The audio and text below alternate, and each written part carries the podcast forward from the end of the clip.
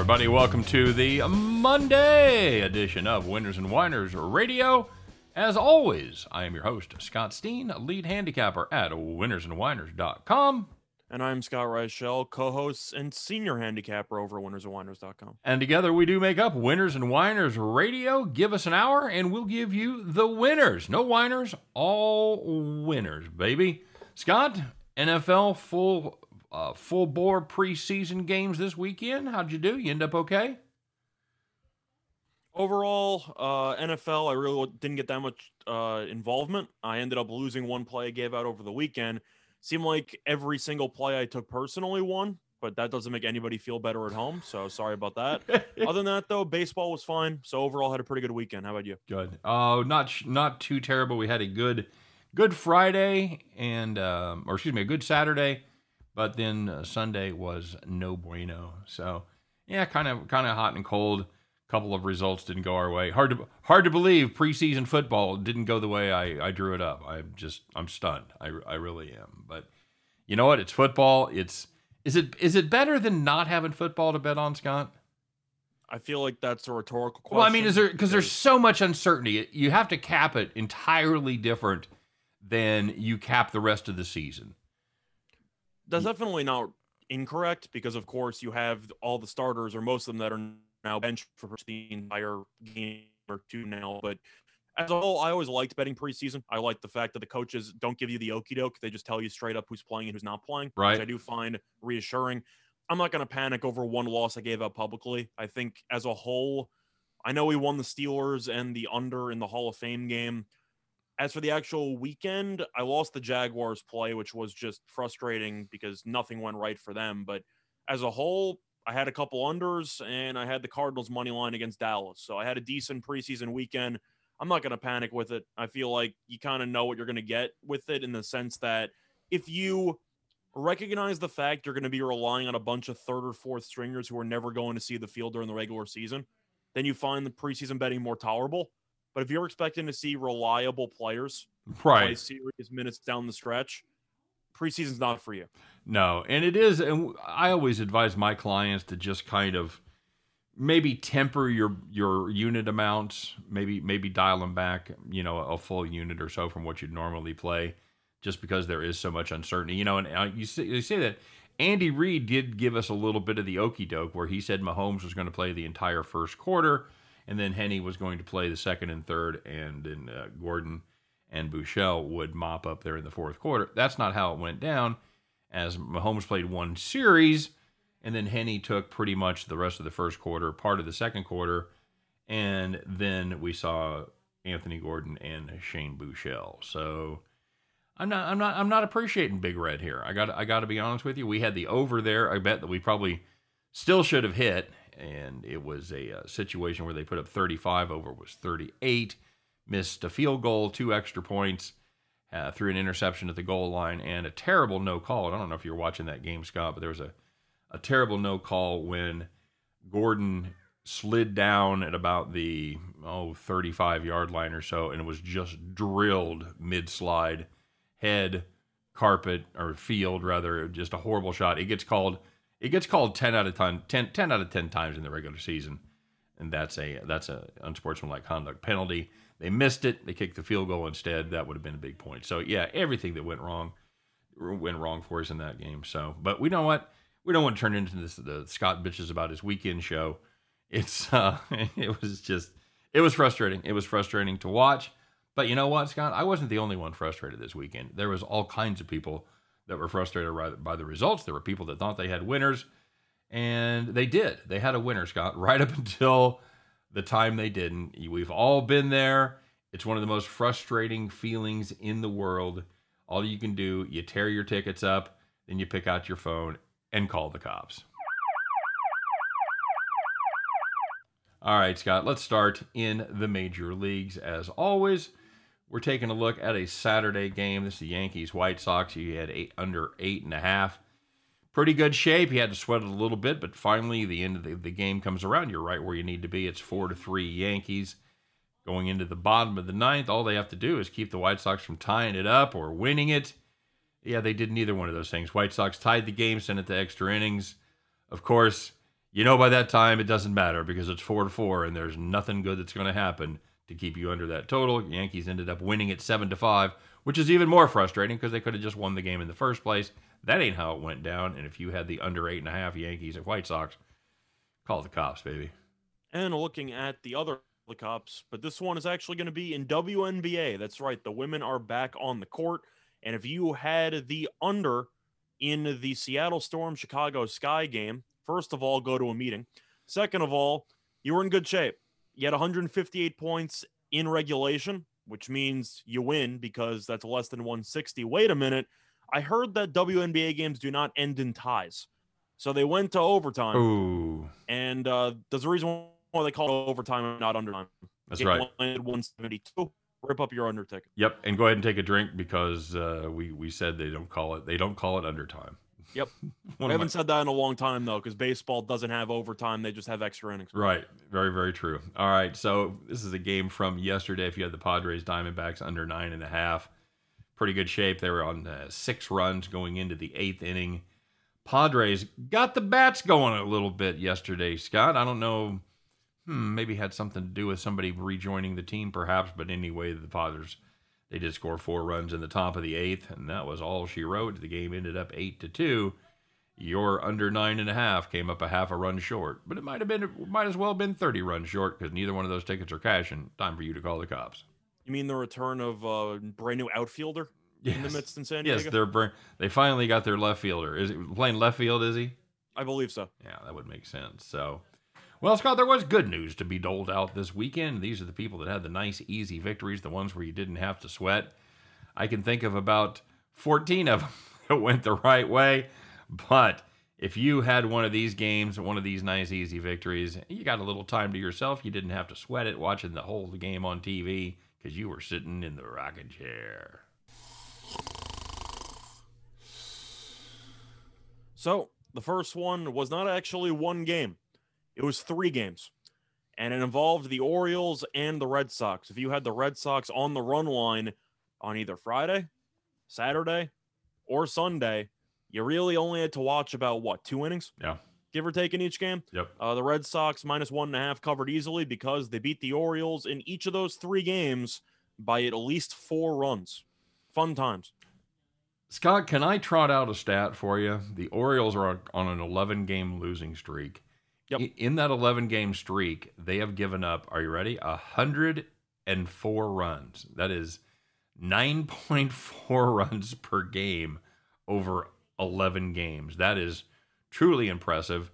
They have not, by the way, they've been outscored 100 and they've been outscored 104 to 34, Scott. So they've been outscored by 70 runs over 11 games. And they have only come within two runs one time. Everything else has been three or more. So just an absolutely dreadful week and a half for the Baltimore Orioles. I'm sure things will get much better as they head down to Tampa Bay for their start of the week series. Mm-hmm. Well, on the bright side for Baltimore, they only gave up six yesterday. So their runs per game allowed actually went down during that streak. Yep. Yeah, it did. It actually went down from 9.8 to 9.4. So, yeah, baby steps, Bob. So, Scott, if you had the Chicago Cubs, Miami Marlins over seven and a half, like my premium players did on Friday night, that one went pretty well for us, Scott. It was two to one after the first inning. You're right where you need to be. It was four to one after the top of the second. You're like, oh, yeah, we are definitely going to win this game. And then, Scott, the Marlins stepped to the plate in the uh, bottom of the second. They put up 11 runs, Scott. They put up 11 runs in the bottom of the second. At that point, it is uh, now 12 to 4. Marlins and the Cubs, well, they wouldn't give up. They would go on to score six more. Marlins put up another two runs, ends up 14 10, higher than about half the football games this weekend. But if you had the over seven and a half there, you had to watch exactly one and a half innings plus about four more batters because they did hit a grand slam to put it over the total, and you were sitting in the rockinest of rocking chairs. Well, props to the Marlins because they found a way to win a game that Luzardo started, mm. which I really didn't expect. Put up 14 runs. That's how you do it. Yeah, they he still didn't pitch well. No, But anyway, uh, looking at the last rocking chair in yesterday's card, you had the Indians money line against the Tigers. So you're in pretty good shape when it's six runs in the second inning, five runs in the third inning, so they're up eleven nothing, and your pitcher has a perfect game through about the first seven innings. That's usually a good sign. Yeah, nobody scored again after the third inning, so you really watched about two hours of nothing. But the Indians won eleven nothing, easy peasy lemon squeezy. there you go. And that is absolutely three excellent examples of sitting in the rocking chair. So Scott, a lot of cat, a lot of contestants this week for, or over the weekend rather, for the golden feed bag. I'm anxious to see who we who we ended up with here. Let's find out. It's the Monday edition, everybody, of Donkey of the Day.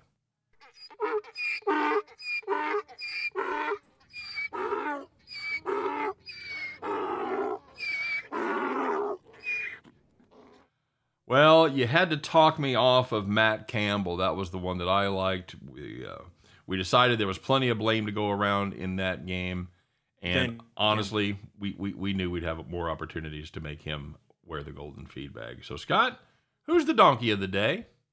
Well, first of all, I think you meant Dan Campbell. Or what, what, did I say? You said you said the Iowa State coach, Oh, Matt Campbell. is, is that his brother? No, no, it's not. It's Dan. good.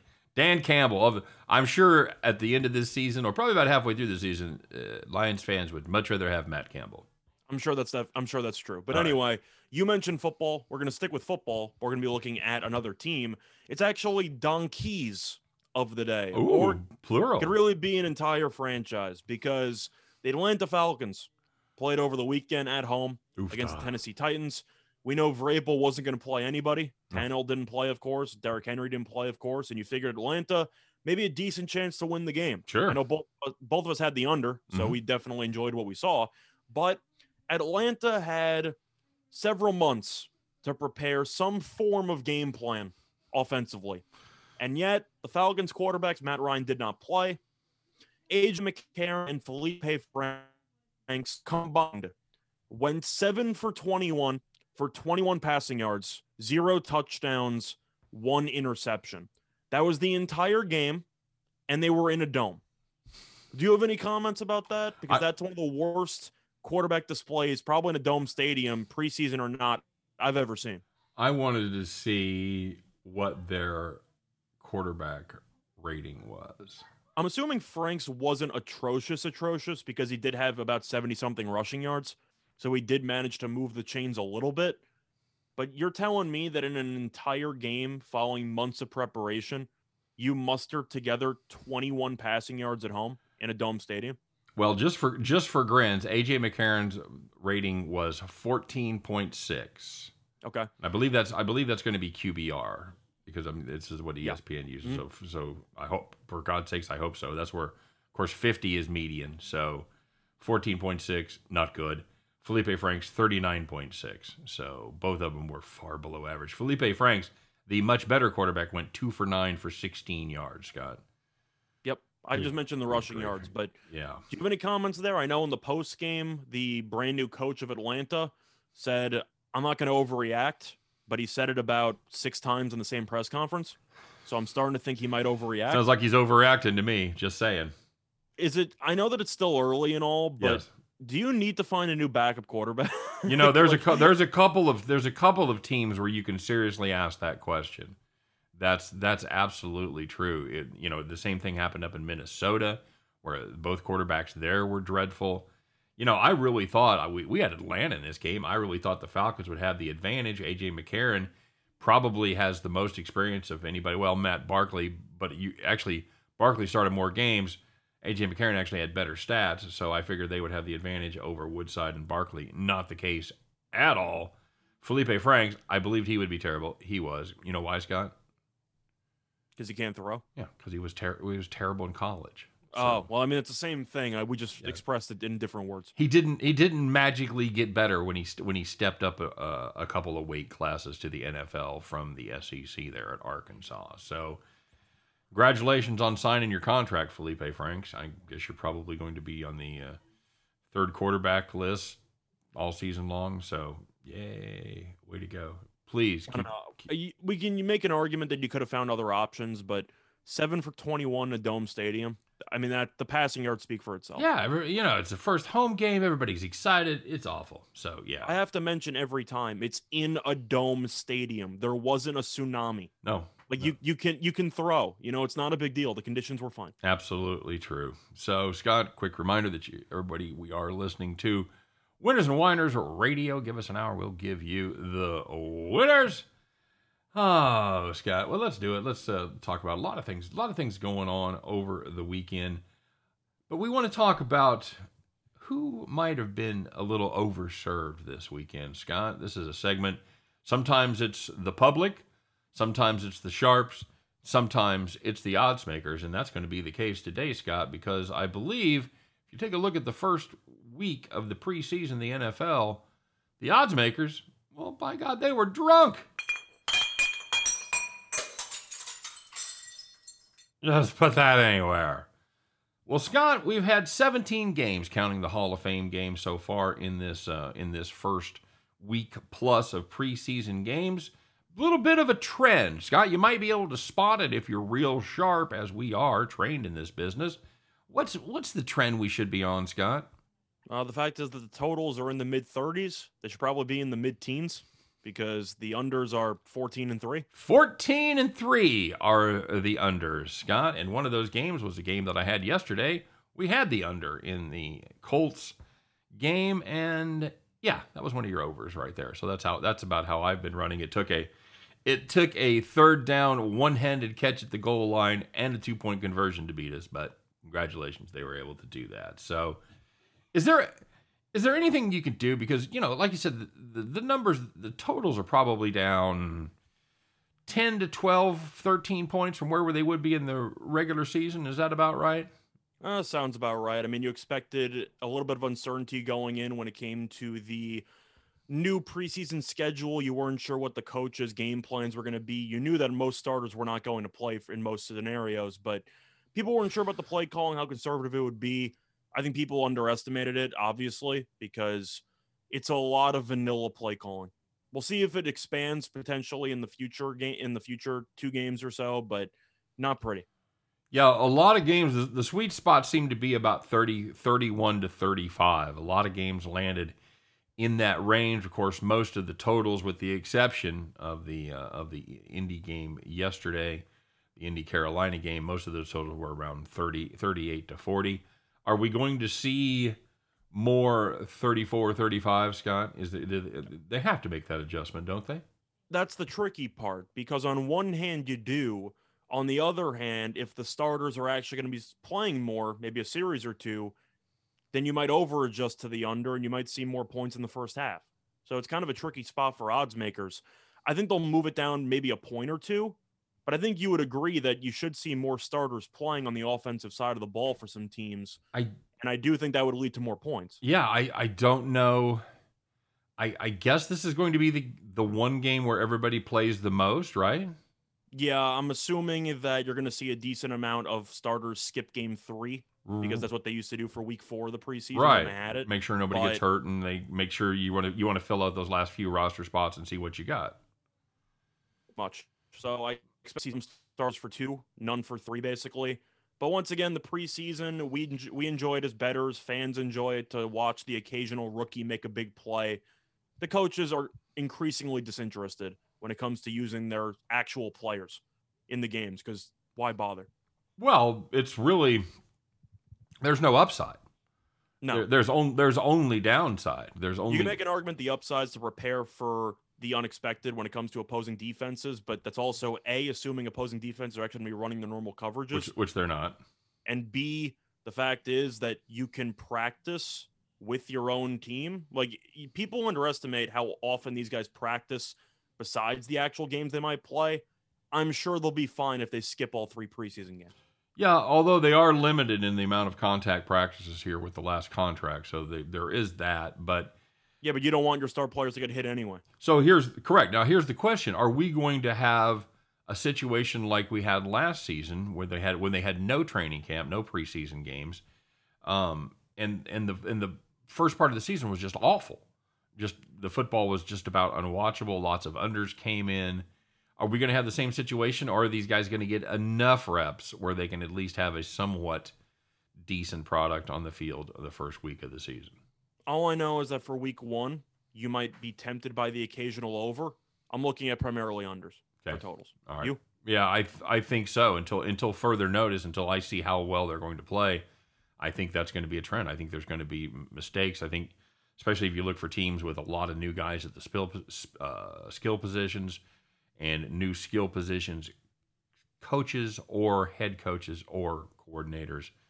I think all that is going to have a hard time coming together by the first the time the first week rolls around. So we'll see, Scott. And speaking of week one.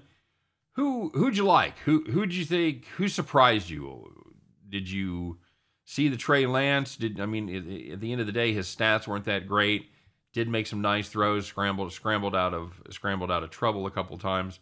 Who had who had the best? Was it Justin Fields? Was that was you? You think that's who had the best performance? Yeah, I think if you're gonna make a short list, I think Fields has to be on there. I'm still gonna laugh when Nagy rolls Dalton out there for the first three weeks of the season for no reason. That's gonna be pretty funny. But if you want to stick with rookies or just overall main contributors instead of focusing on who dominated the second half of a meaningless game, which I'm not going to do. I'm sure there are a couple of guys who did well in the second half of games, but I'm sure nobody was watching. Looking at the overall landscape, I thought the rookie quarterbacks played really well. I know you mentioned uh, Lance, who I thought was pretty good. I know the stats weren't that great, but I thought he had flashes. We talked about how Fields was great. I thought Mac Jones looked comfortable. I thought Zach Wilson looked comfortable. I thought the main rookie quarterbacks all looked pretty good in their own right. And I feel like that was a pleasant surprise for their fan bases.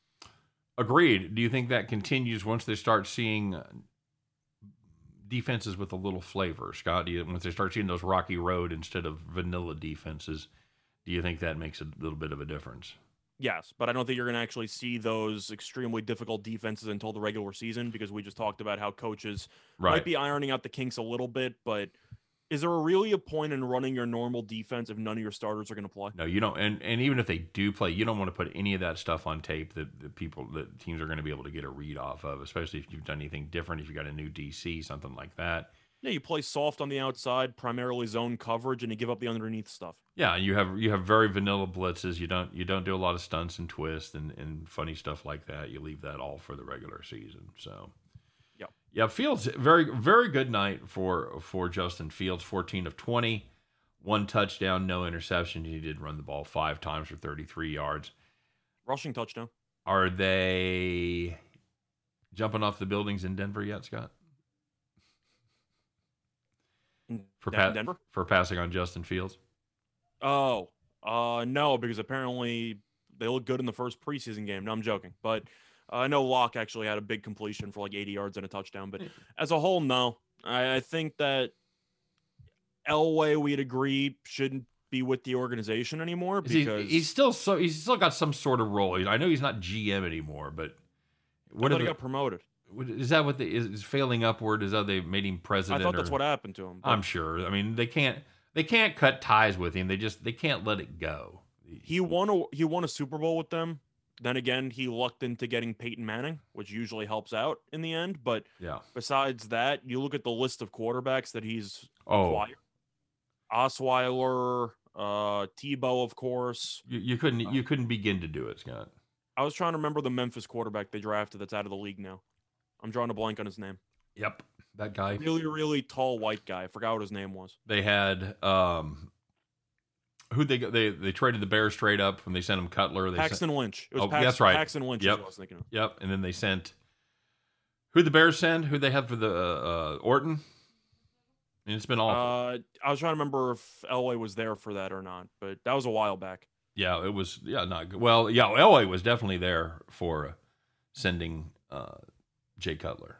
Either way, point is Yeah. is that Elway's gambled a lot on quarterbacks and they've failed pretty much dramatically besides Peyton Manning. Yep. So I don't expect Denver to look good in the regular season despite winning against Minnesota in a blowout in the first preseason game. Yep. Hot take. Totally, yeah, to- totally agree. Anybody, anybody you're anxious to see week two and see if they continue it? I feel like the rookie quarterbacks are going to kind of stay the same because I don't really expect many defense to throw adjustments. When it comes to anything else, it's mostly just monitoring some guys or starters who skipped the first preseason game. So I'm not really going to give you a definitive name, but it's like what before we're told the odds makers might be unavailable to adjust. I just want to see any starters who didn't play in the first preseason game who might play in this one and just see how they look in game shape. Okay.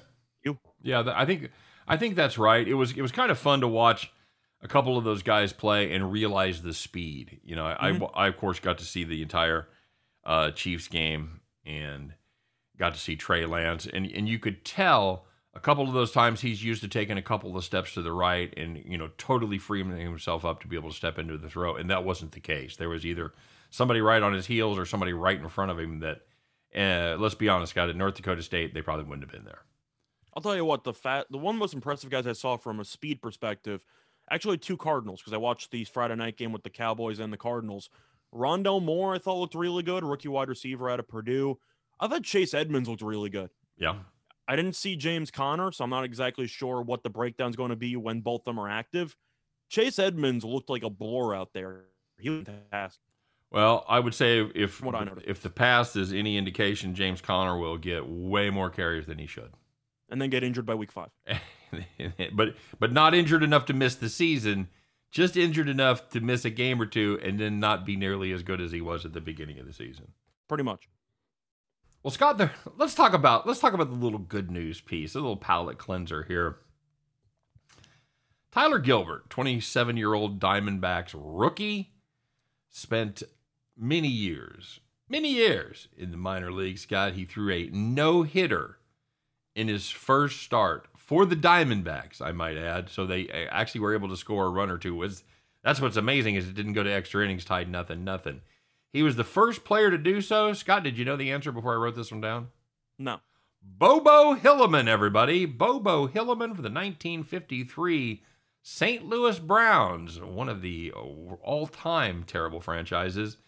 Do you, remember, do you remember that performance? Do I remember? I do not remember Bobo Holloman. But uh, funny story with Bobo, he was pretty much knocked around for the rest of the season, knocked around the next season, out of the league by the end of the next year. So That's kind of similar to the Vander Meer story because he's got the two no hitters, but historically he wasn't a good pitcher. Yep, abs- absolutely true.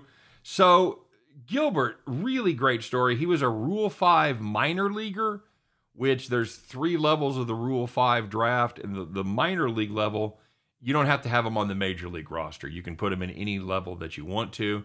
That's what they did with him. They'd had him down in AAA Reno all season long. Probably brought him up to the big club. He made a couple of release, relief appearances. I think he made three relief appearances. Had been very good. And then he goes out and tosses the no-no, Scott. So you see that game. If you saw the clips, you saw the highlights, you saw his dad's reaction. He was absolutely pumped up. Is this the best story of the weekend? I don't know what's better than that story. It's got to be. I mean, that's something that you make a movie about Yep. In like 10 years or so. Yep. And that really like I to make it, but that's a great story. There's really not much more to add. No, I the think father being in attendance makes it an even better story for the emotional aspect, but even if the parents weren't there, that's still a ridiculous event. Oh, absolutely, absolutely. I just thought the dad just he was so I I could I could see myself because you know I went to the all the kids played sports and you get so wrapped up in it, Scott. It is it's unbelievable how wrapped up you are. You know, you watch if you watch those little league videos, the parents screaming at the umpires, you go, what kind of moron would ever do that? And yet you get yourself there, eight year old eight year old softball or coach pitch game. You're like, what are you doing, Blue? That's a terrible call. What's the matter? And you you and at the end of the day, your wife looks at you goes, What the hell was the matter? Well, he wasn't making a terrible calls. I, I can't even, I can't. So to see a dad's reaction like that, as a dad, it was it was an extra that was an extra heart to me, an extra shot in the heart. That was it was pretty cool. Pretty cool indeed, Scott. So a little bit of uh, a little bit of basketball news, Scott. Jalen Green has a hamstring injury. Jalen Suggs has a finger injury. Summer league. What are we doing? What are we doing with these guys? Do we do we worried about this? I mean, why why are these guys playing in the summer league, Scott? Can you tell me that? Well, it's mostly just for the reps, obviously, because you can win a summer league trophy that, but nobody cares. Right? It's a matter of getting them, I'd say, acclimated to other NBA talent or potential NBA talent, while also introducing them to some members of the coaching staff through games. I mean, some actual coaches will coach on the sidelines. Others have summer league specialists who coach during the summer league, but their assistants during the course of the season. So I think it's mostly just getting them into the routine, trying to get them into some familiarity with the organization, while also getting them into some familiarity with the coaching staff. All right, So I, I can want to. understand the idea, and of course, some freak injuries happen. Jalen Suggs, if you watched him play, we know that he's a very aggressive player, who doesn't really hide from contact ever. So I'm not surprised that he might have suffered an injury because he was trying to heavily contest a shot or he was going at the rim against a bunch of seven footers. I'm not surprised. The Jalen Green one's maybe a bit concerning because of the hamstring injury, but then again, can you really ever prevent the hamstring injury when you're going at full speed at any time? Well, I'm, let me, and I'm going to talk a little bit more on the other side of the break here. We're going to take a quick break. We'll be right back, and I want to, I want to ask Scott a couple of probing questions here. Stay tuned, everybody. So, Scott, last time we were out in Vegas, every time we were trying to have a nice meal, what is the number one question you kept hearing whenever we were at dinner? Are you going to finish that? What? Appetizers, entrees, sides. You're always asking if I was going to finish what I was eating. Okay, hey, in my defense, you eat slower than a turtle on Xanax. But okay, let me make the question a little easier. What's the number one question you would get from people when you tell them you work for Winners and Whiners? What's winners and whiners? Exactly. So, what do you tell them? I tell them that it is the place to go for your sports betting needs. They have breakdowns on every single game in a variety of sports basketball, football, college football. We know that's coming up. It's been really a great opportunity to just get better at sports betting, and they give you all the opinions that you need. Yeah, see, and the thing I like about it is the fact that they don't just inundate you with numbers that have no context. You know, you go to some places and they just throw numbers, numbers, numbers, but they don't tell you what they mean, and you just kind of your eyes glaze over. But these guys, not only do they use those same numbers and put them in context, but they're fantastic writers. They're great handicappers. You mentioned college football coming up. That's my favorite time to use winners and whiners because they do every FBS game every single week. It is a fantastic site. Scott, what's the best part about winners and whiners? It's absolutely free to use. That's right. It is absolutely free to use. Winnersandwhiners.com. You absolutely have to check it out. You need to make this site part of your daily handicapping regimen. If you are not doing it, you are absolutely leaving money on the table. So, see, that wasn't that hard at all, right? Sure, you're still getting none of my fries. What? I, I didn't. I didn't say a word. I saw you looking at them. Seriously, dude, it's it's been like an hour. If you're not going to eat no. them, oh man, that's brutal. All right, fine. Seriously though, winnersandwhiners.com. Go there or be square.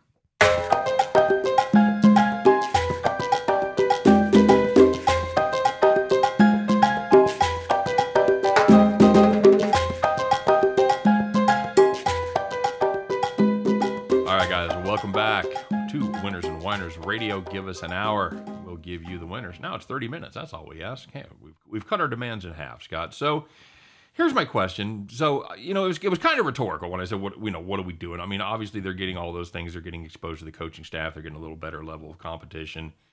But they've got a hell of an investment in these guys. Is it is it really worth it? And do they need to limit their minutes, or is there anything they can do to keep their stars healthy? Because you know nobody's going to care if you won a summer league championship or if you came in second and you can't start the season in October. So Well, I know I know that you're asking the question just in as a generalization on whether or not rookie should play a lot. I think we'd agree that the Jalen Green injury is pretty just unfortunate because of the hamstring issue. right. Can you really prevent that besides just not having him on the court? Because you can get a hamstring injury in practice. Depends on who you listen to, Scott. There are some trainers that will tell you, well, every trainer will tell you that they have the best program to avoid hamstring injuries. Obviously, there's a lot of them that are wrong because, you know, anecdotally, it almost seems are we seeing more hamstring injuries or am I crazy? I think it's possible. I definitely think that they've been Which one is around for a possible, Scott? Am I am I am I crazy or more hamstring injuries? I'm or- saying or both. both? I think I think they're both possible. Okay, I remember growing up, they used to tell you the importance of stretching to right. try to prevent hamstring injuries.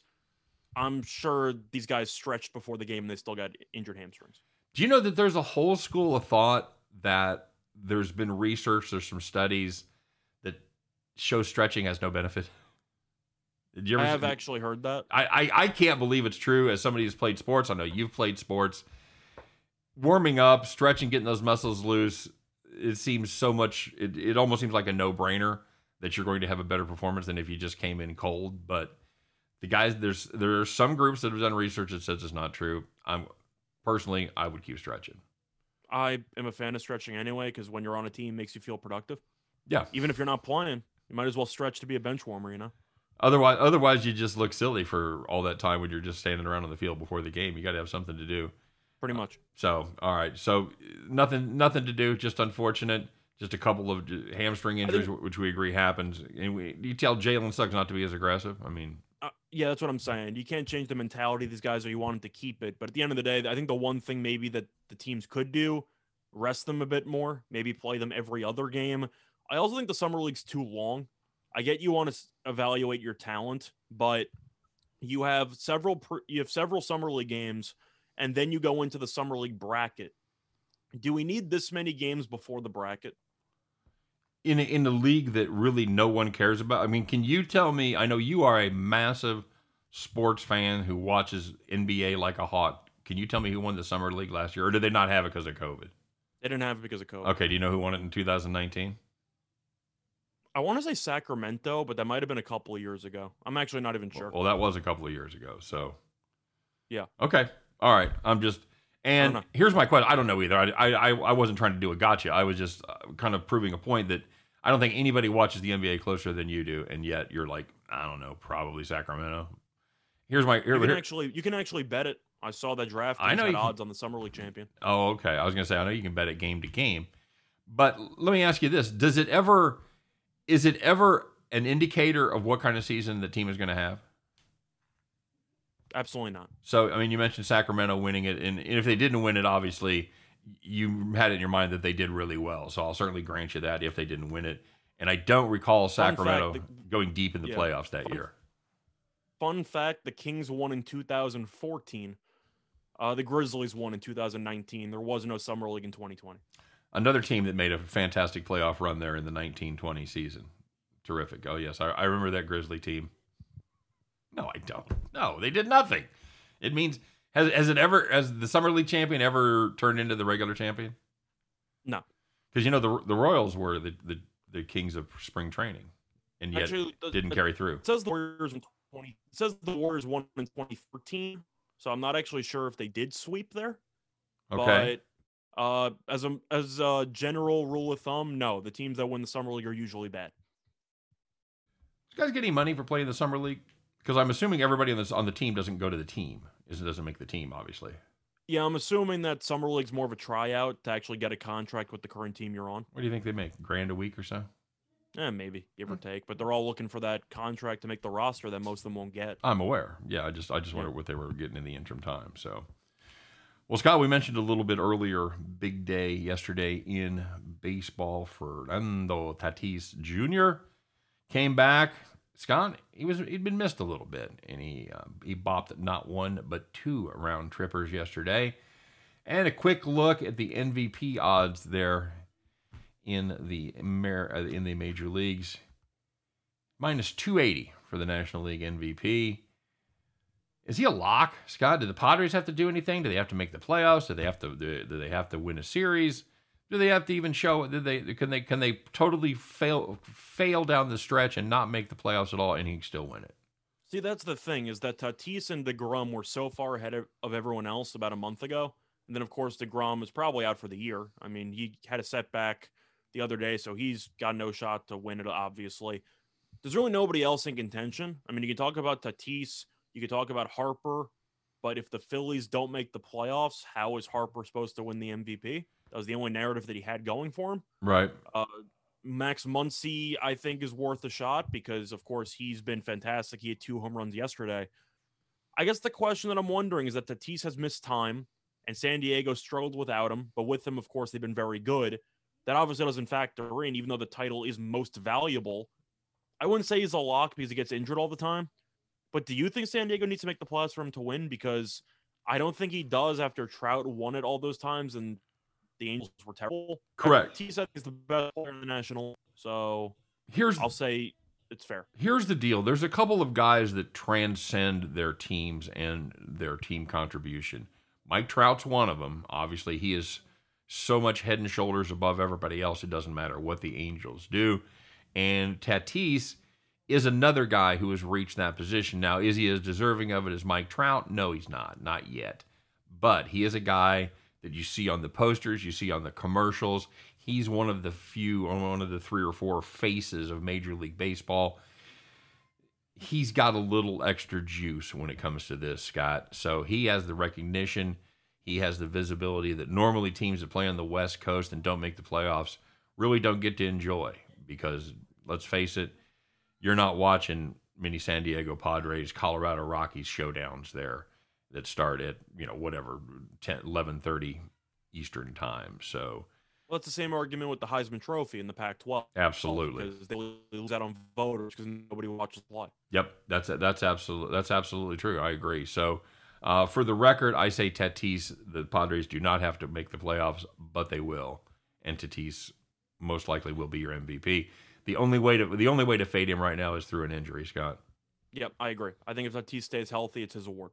Right, and you know it's and it's getting close to the end of the season where you know earlier in the year when Degrom had been nicked up and everybody's jumping on him, and I'm saying not so fast. I, I wouldn't bet that much money just against him being injured.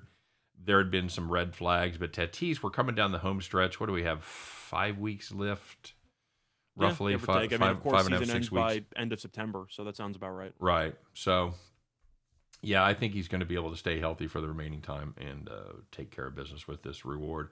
And it and it really really plays right into the narrative that he came back first game, two home runs, boom boom.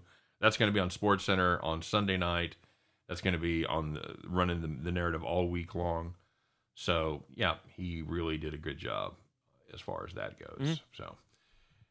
All right. Well, we, we do have some baseball. Scott, we have a little bigger card than we had last Monday when we had just five games. We do have 10 games. None of them, none of them are early games, Scott. We're going to get a chance to get involved in all these contests, in uh, including a pretty big battle there in the NL East, or at least at least a big battle for one of the teams, Scott, as the Atlanta Braves square off with the Miami Marlins down there in Fishtown.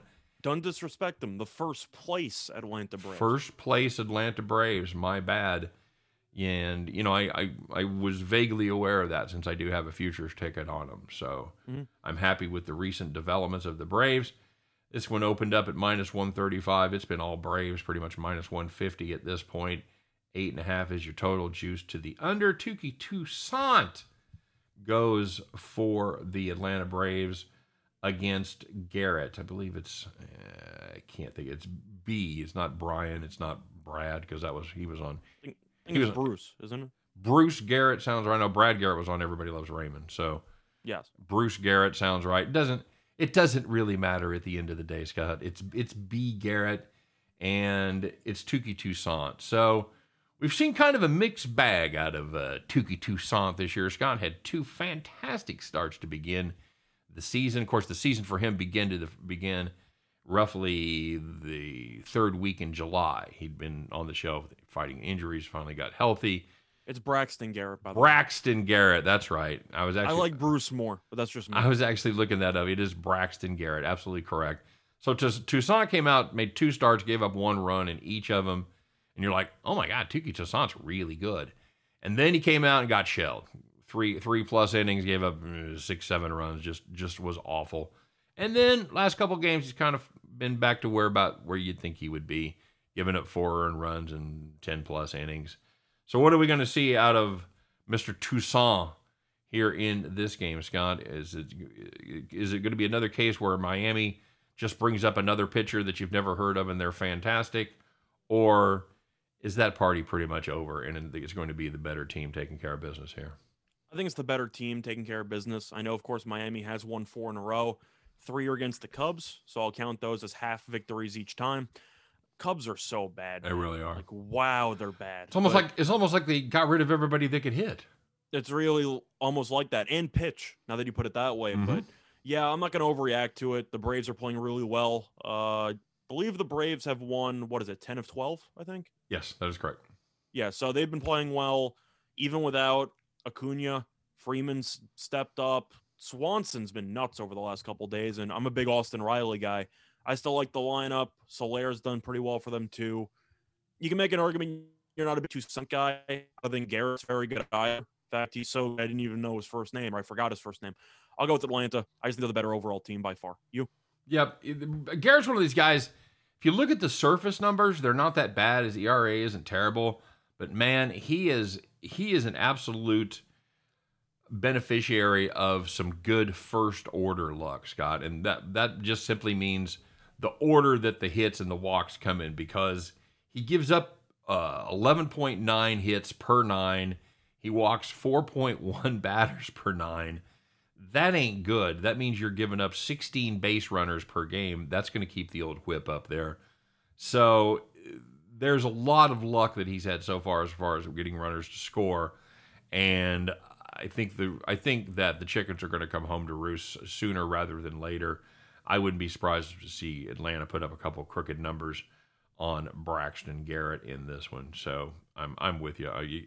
There's there's no way to take the fish here. The fish have been playing better. They've scored they've scored a few few more runs lately, but the Braves they're playing good baseball right now. They're a good baseball team. I think they they have that first place in their grasp. They're not going to give it up uh, without yep. a fight. I, I agree. But I'll ask you about one game that I'm kind of curious about. All right. It involves the Padres and Tatis, who we just talked about, and the Rockies. You have Weathers against Senzatela. Totals at 12. I can't take the under. Do you like the over there? I'm going to be a, I think I'm going to be a pass on that one. I know you're not I know you're not a Ryan Weathers guy, are you? He's terrible. Do you, uh, there's really not much else I can add. Senzatela has been awful this season as well. Can you show me on the, the, Can you show me on the doll where Ryan Weathers hurt you, Scott? Why don't you like just, Ryan Weathers? He's just bad. I mean, there's really not much else to add. If you get shelled by the Marlins of all teams, you got yourself some problems. But Weathers going through the last couple of starts, last three starts, four innings, eight runs, three innings, six runs, four and two thirds, six runs, and four innings, eight runs. Start mentioned was against the Rockies. So I think he could be getting shelled in this one. Meanwhile, Senzatela against Tatis and company, I expect runs as well. Colorado cannot hit on the road, but at home they can hit a lot. Yeah, I think you'll see a lot of runs. So you like you, the you like the over there? I have to. Weathers is so bad, and is not good. Plus, we know the bullpen for Colorado's a joke. Is San Diego's bullpen also not a gas can at times? Because it is. I think this total's too low. I think one of these teams should score eight or nine runs. It really wouldn't surprise me.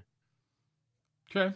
All right. And yeah, I'm just I'm I'm not a big Senzatela guy. I know that I know he was hurt early in the season. He he came back first week in August. He's made two starts. He's given up seven runs, over ten and two thirds. Just uh, one of those were at home, and his home appearance against the Cubs against the Cubs. Uh, I'm saying to the Cubs yeah, gave up four earned and four and two thirds, including seven hits, one walk. So not ideal. I think you're absolutely right. There could be some runs in that game.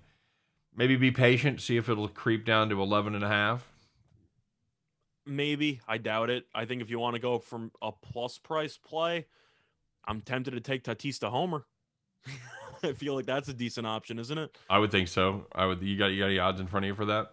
Uh, no, they usually don't upload it the night before. But as a whole, Tatis kills everybody against the Rockies and Coors. He fares very, very well.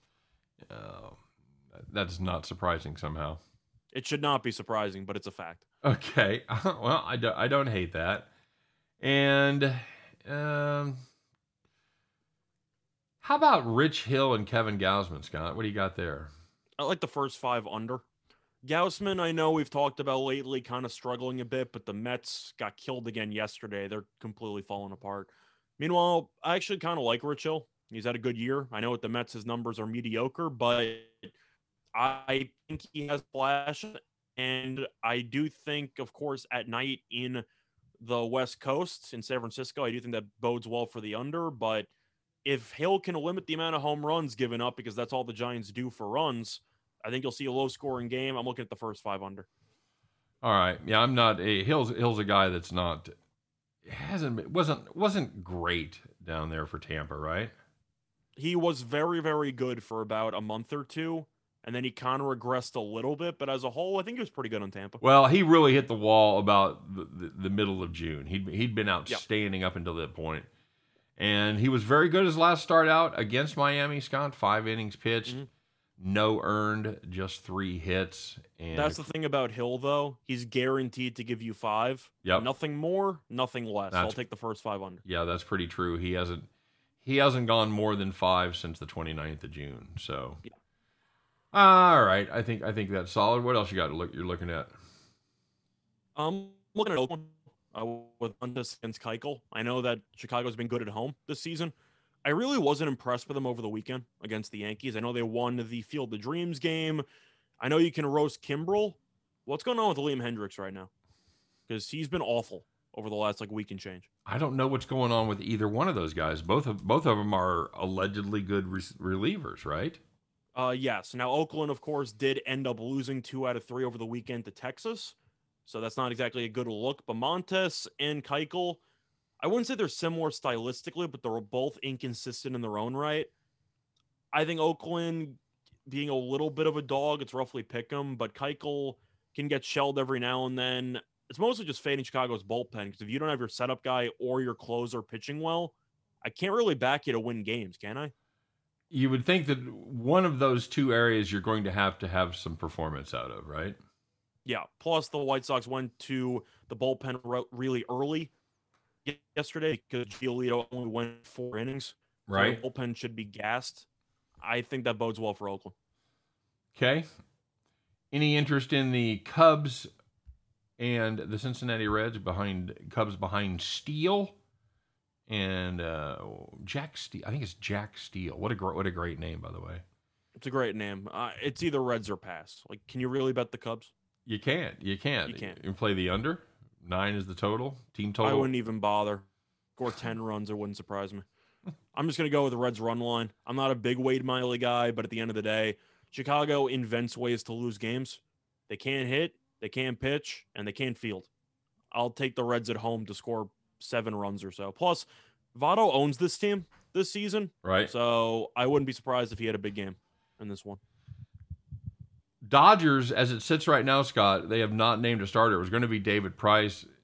I don't know if they're just playing games or if there's been a setback if he's not actually going to make the start. But if if you go to DraftKings right now, it is minus 380 for the Dodgers without a starter. What? How much do they hate Steven Brault? I don't think it's games. If if the Dodgers are playing games leading up to a game against the Pirates, you need to fire the manager. Because you got to have more confidence in your team, man. You just scored 14 runs yesterday. Oh, there's more reasons than that to fire the manager. Well, Brault's going to be an opener, I believe. Like, I don't think he's going to pitch that much. He'll probably pitch about four or five, but he really hasn't gone on much length. Maybe opener's not the right word, but kind of like an Aiken length kind of guy, where he'll give you three or four, maybe five if you're lucky. Doesn't matter who's pitching for the Dodgers because I kind of agree with the line. I'm surprised the Orioles are still in the ones or if not like plus 200s. You can put any team at minus 400 against the Orioles, and I wouldn't blame you. But Pittsburgh against the Dodgers, I can't take Pittsburgh. I mean, come, what? do- I, I can't. This team stinks. What? You don't like you don't like Pittsburgh now? I I I, I can't. I feel like Pirates fans don't even like Pittsburgh. No, I I, I, I I get that same impression as well. They're they're they've been and they've been equally bad at home and on the road. They're 18 and 41. They're consistently Uh, terrible. Uh, here's as far as meaningless stats go. I'll, I'll give you this one, Scott. Pittsburgh one and nine on Mondays. Wow. You know, when you give me a Monday stat, that actually is a little more meaningful than like a Tuesday or a Saturday stat. It, it- only in the fact that it means that they don't play very well coming off of travel. Do you mean your last 10 Mondays? Because how they only played 10 Mondays? It, that's it, that's what it says for this season that they played 10 Mondays. You're saying season started in April. How, how do they only have 10 Mondays? Well, they maybe had some Mondays off. That's a, you know Mondays and Thursdays are going to be your days off. Okay, sure. I I'm don't know. just I feel like they should have played more. Either way, that's not good. I don't think days of the week matter. I think Pittsburgh No. might get on. They might get on the plane and go. Do we really have to do this again? yeah, they're Maybe we should switch sport. There's really it's one of those things where if you wanted to find trends, you could just read trends all day. They're they're terrible on Mondays. They're terrible against left-handers. They're terrible at night. They're playing terrible against teams with winning record. Uh, they're te- terrible against teams with winning record in the second half. Nothing to like there. I, I don't know. What, what do you play? Dodgers team total over there? You want to? I'm not going to lay 380. You go Dodgers. You can, you go Dodgers team total. You can copy what I did with the Red Sox yesterday. Just take minus two and a half. Yeah, if you can find Just alternative run line. Yeah, and that's. But you're gonna minus two and a half. Still going to be minus minus 130 150. One, yeah, somewhere in that neighborhood. So. I don't hate it anyway. All right, very good. Well, Scott, eh, we have reached the point of the show. It is just about the end, my friend. We've made it through another Monday. Congratulations. Only time for one thing and one thing only. That's where we put our heads together and come up with our very favorite play of the day. We had some definite ones to choose from, Scott, but at the end of the day, we have uh, we have narrowed it down to just one. So put on those overalls, cock your straw cap just a little bit over there to the right, climb up on that John Deere, and get ready to bet the farm.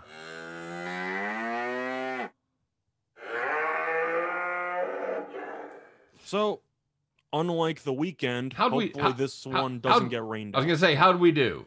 Yeah, it got rained out. We don't really have anything to recap. Farmers need the rain, Scott. Yep, farmers need the rain. But right. anyway, transitioning over to the farm play for today, we're looking at the Indians and the Twins, and we like the first five under five and a half at minus 120 on DraftKings. Cal Quantrill, been very good since the All Star break last month, 36 innings, 1.25 ERA.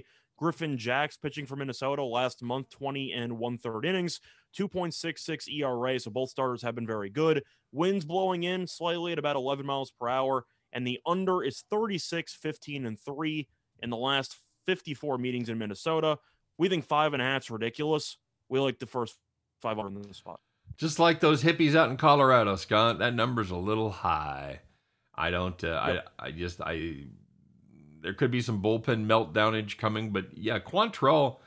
Is that one of the more surprising pitchers here lately? I did not expect him to have the second lowest ERA since the All Star. Right, Con- converted bullpen guy, and and not even a long guy out of the bullpen usually. A guy that would usually going to be your setup guy there in the seventh or the eighth. Griffin Jax. If you watch this kid, you're like, I don't understand it, but he's got he he's got location, Scott. He doesn't have a lot of velocity. like a Wade LeBlanc kind of pitcher. yeah, very very similar. So he's he's been good. I underestimated him a couple times coming out of the gate, and he ended up beating me. We're going to back him in this one. I like this play. The wind is blowing. Like you said, it's going to be no help to right-handers at all. It's going to be blowing everything foul and in your face. So we do like the first five under five and a half. That's a great number, by the way, minus 120 at DraftKings. So that's going to do it for our Bet the Farm play for this Monday.